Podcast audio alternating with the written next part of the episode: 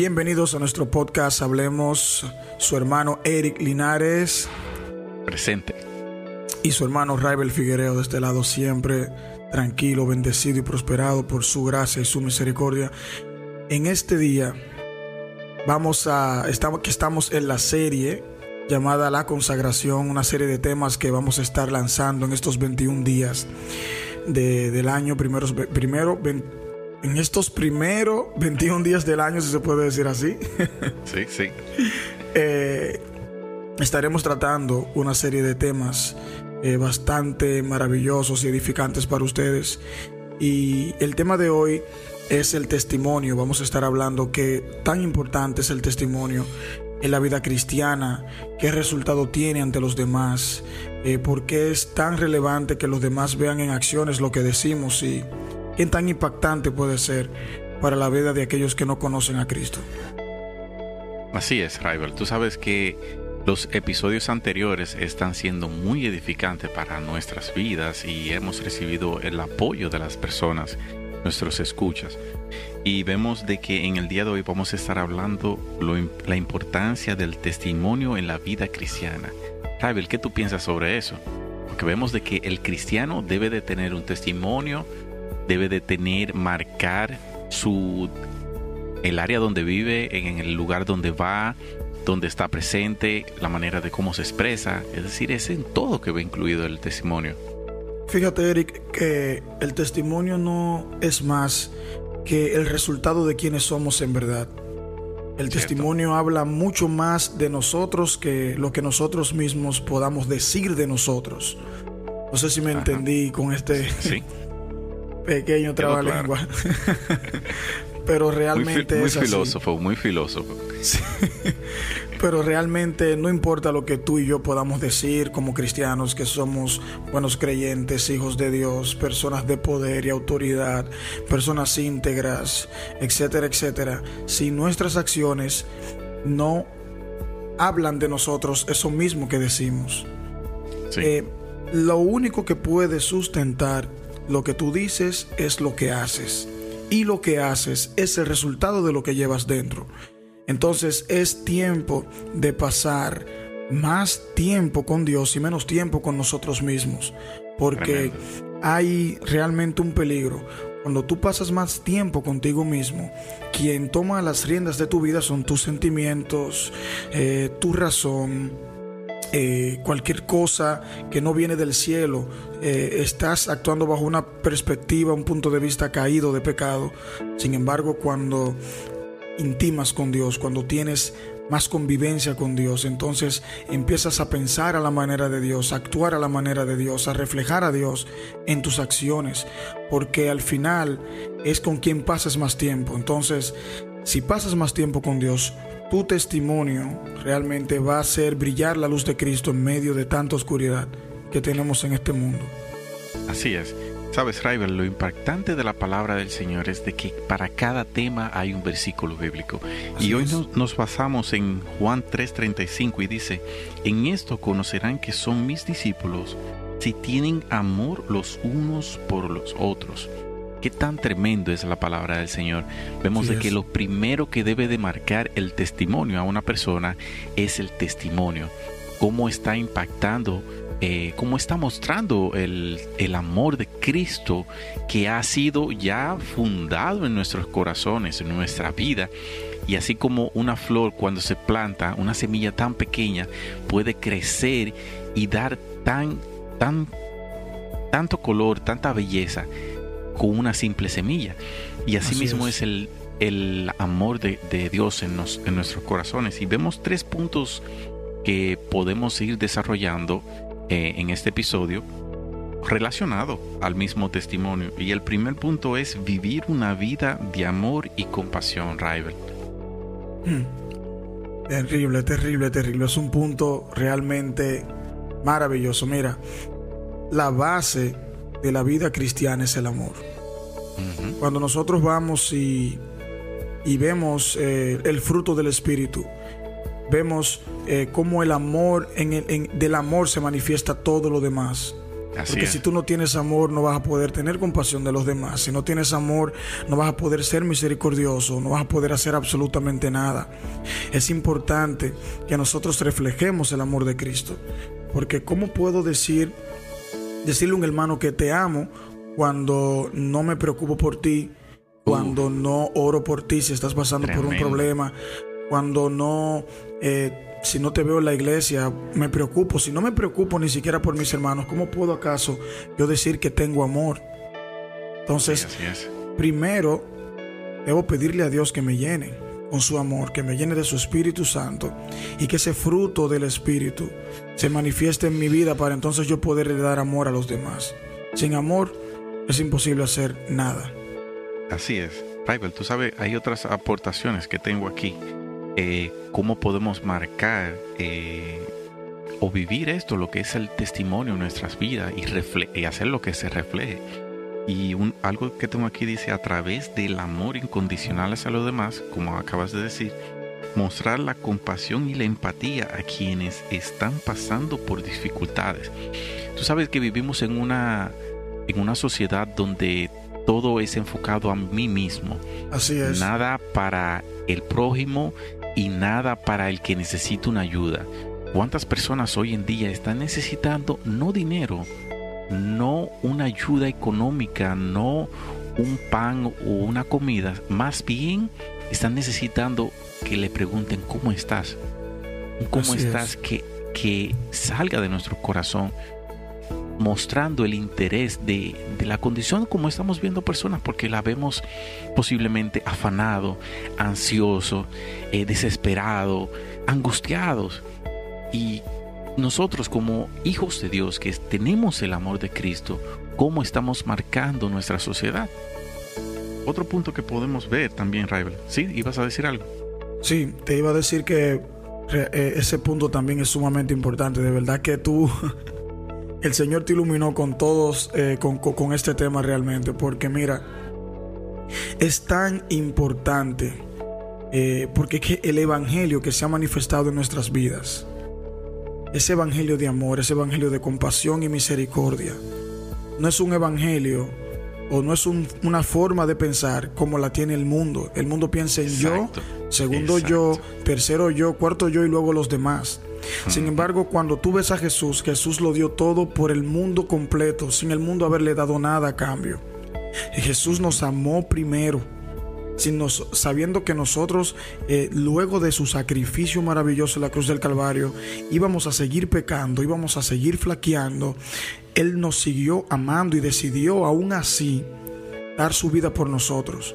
Entonces es, es, es algo que si nosotros somos fieles seguidores de Cristo, debemos entender de que el amor que debemos tener hacia los demás es un amor que va a tener límites porque somos seres limitados, pero tiene que ser un amor verdadero, real. Exacto, exacto. Debe ser como mi padre me ama, como mi padre me amó primero a mí, yo debo amar a mi prójimo, yo debo preocuparme por él. Entonces, en este mundo tan egoísta, en este mundo tan egocéntrico que idolatra tanto eh, eh, eh, la misma persona y no ayudar al otro, nosotros debemos ser agentes de cambio. Agentes de cambio, que la gente diga, wow, pero tú Dios mío, pero no sé qué es lo que te están dando en esa iglesia, que tú eres tan bueno con los demás, que tú te preocupas incluso por tus compañeros de trabajo, que, cuando alguien falta o se enferma, tú, tú dices, hermano, eh, mira, voy a orar por ti, cuenta conmigo para lo que tú necesites. Son gestos de amor, son gestos de misericordia. Y todos nosotros como hijos de Dios estamos llamados a hacerlo, porque te diré algo muy contundente, Eric Amar para los hijos de Dios no es una opción. Amar para los hijos de Dios no es opcional, es una obligación. Dios no nos mandó a nosotros a amar condicionalmente, nos mandó a amar porque sí y porque Él nos ama y porque es una orden. Lo vemos en la Biblia que es un imperativo. Cuando te dice, ámense los unos a los otros, ama a tu prójimo como a ti mismo. Él no te está diciendo, no es opcional, no, es el imperativo, es una orden. Exacto. Eh, mira, Eric, el amor no se basa en sentimiento. Uf, no se basa en sentimientos. El amor va mucho más allá de los sentimientos y de cómo tú te sientas. Entonces, es, el amor es como la obediencia. La obediencia también es incondicional. La obediencia no tiene que ver con cómo tú estés, si feliz, contento. Obedecer es una orden. Así para nosotros, amar no es una opción. Así es. Algo también que me gustaría aportar y es con relación a eso mismo, los puntos de marcar un testimonio cristiano. Y dice ser un agente de cambios positivos en la sociedad. Tú sabes que hay muchos cristianos hoy en día que están dañando lo que es la imagen del cristianismo. Y lo digo porque hay personas que son agresivos, son rebeldes ante la sociedad, son rebeldes ante las autoridades puestas por Dios, porque claramente vemos de que las autoridades han sido puesta por Dios mismo. Así es. Y vemos de que ellos se tornan rebelde, eh, este, haciendo diferentes manifestaciones, haciendo diferentes ejemplos, como son conocidos dentro de nosotros los servicios al aire libre sin autorización. Lo que está haciendo es dañando la imagen del cristianismo, porque no se dice ese cristiano, dicen los cristianos. O la iglesia, o la religión, sí. Exacto los cristianos, la iglesia en general, como los cristianos, y nos tildan eh, de rebelde, pero vemos de que Jesús mismo habló y dio un mandato que nosotros debemos de someternos a las autoridades.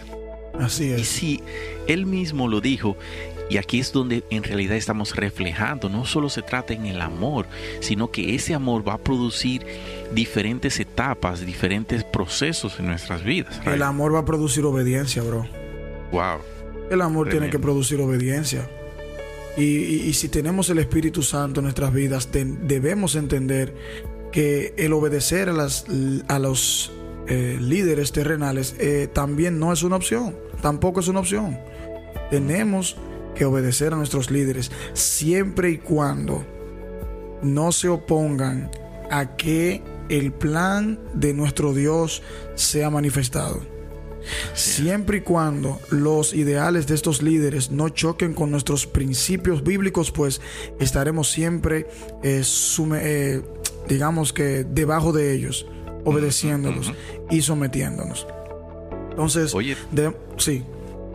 Tú sabes que también vemos eh, reflejar, eh, reflejar la honestidad y la integridad. Tú sabes que eso es algo que, que aún dentro de la iglesia molesta.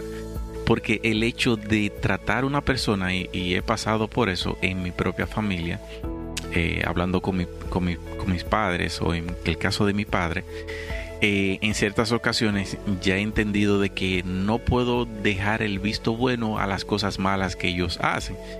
Y el hecho de decir, no, no, yo no estoy de acuerdo con eso, eh, se levantan lo que son los ciertos conflictos. Eh, te dicen, no, pero ¿qué tú te crees? ¿Te crees el religioso? ¿Te crees el más puro?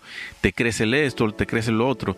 Simplemente porque estás tratando de ser guiado por la palabra y el amor de Dios y haciéndolo reflejar, porque como nosotros como cristianos vamos a estar apoyando lo que está mal. Exactamente. ¿sí? Esa es la parte, esa es la parte complicada de tú guardar tu testimonio. Esa es la parte complicada. No le vamos a caer bien a todo el mundo. Vamos a tener conflictos con nuestros familiares.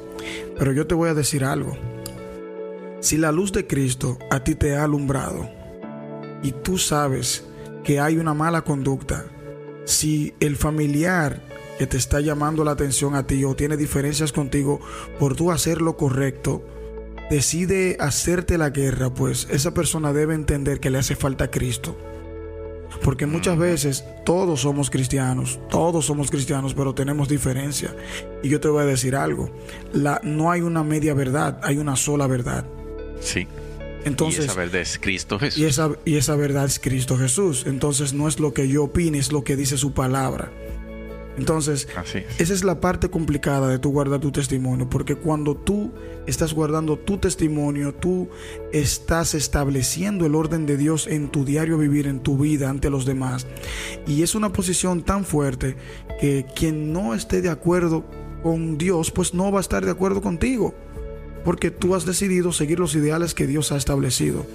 Entonces, esa persona que quizás nos hace la guerra, que dice ser cristiano también, pues debe evaluarse. Debe evaluarse y debe ver Si, e, el por qué, cuáles son mis razones, por qué yo entiendo que aunque Eric esté haciendo lo que dice la palabra de Dios, ¿por qué eso a mí me molesta? Porque yo no estoy de acuerdo. Porque no es decir solamente no, porque fulano está mal. Eso no es así, eso es, eso es ser muy santurrón, muy políticamente correcto. Ok, olvide, olvidemos esa parte y vamos a ver qué dice Cristo. Vamos a ver qué dice su palabra. Entonces, olvidémonos de lo que piensa el otro, vamos a la palabra de Dios. Y si lo que está en la palabra de Dios concuerda con lo que dijo el otro, pues seamos lo suficientemente humildes para decir, bueno, tú tienes razón y vamos a empezar a vivir como dice la palabra de Dios. Así es. Bueno, y en modo conclusión puedo decir la, tercera parte y vemos de que en segunda de Corintios 3:2 dice, "Ustedes mismos son nuestra carta leída, escrita no en, en nuestro corazón, escrita en nuestro corazón, conocida y leída por todos." Es evidente que ustedes son una carta de Cristo expedida por nosotros, escrita no con tinta, sino con el Espíritu Santo del Dios viviente. Vemos de que es Cristo Jesús el que da el testimonio y nos moldea, River, para poder en realidad mostrar lo que es el verdadero amor de Cristo hacia aquellos que lo necesitan. Así nos despedimos de un episodio más de, en esta serie Consagración. Y recuerden de que seguimos 21 días tratando los temas que te consagran más con nuestro Señor y Creador Jesús Señor nuestro. Hasta la próxima.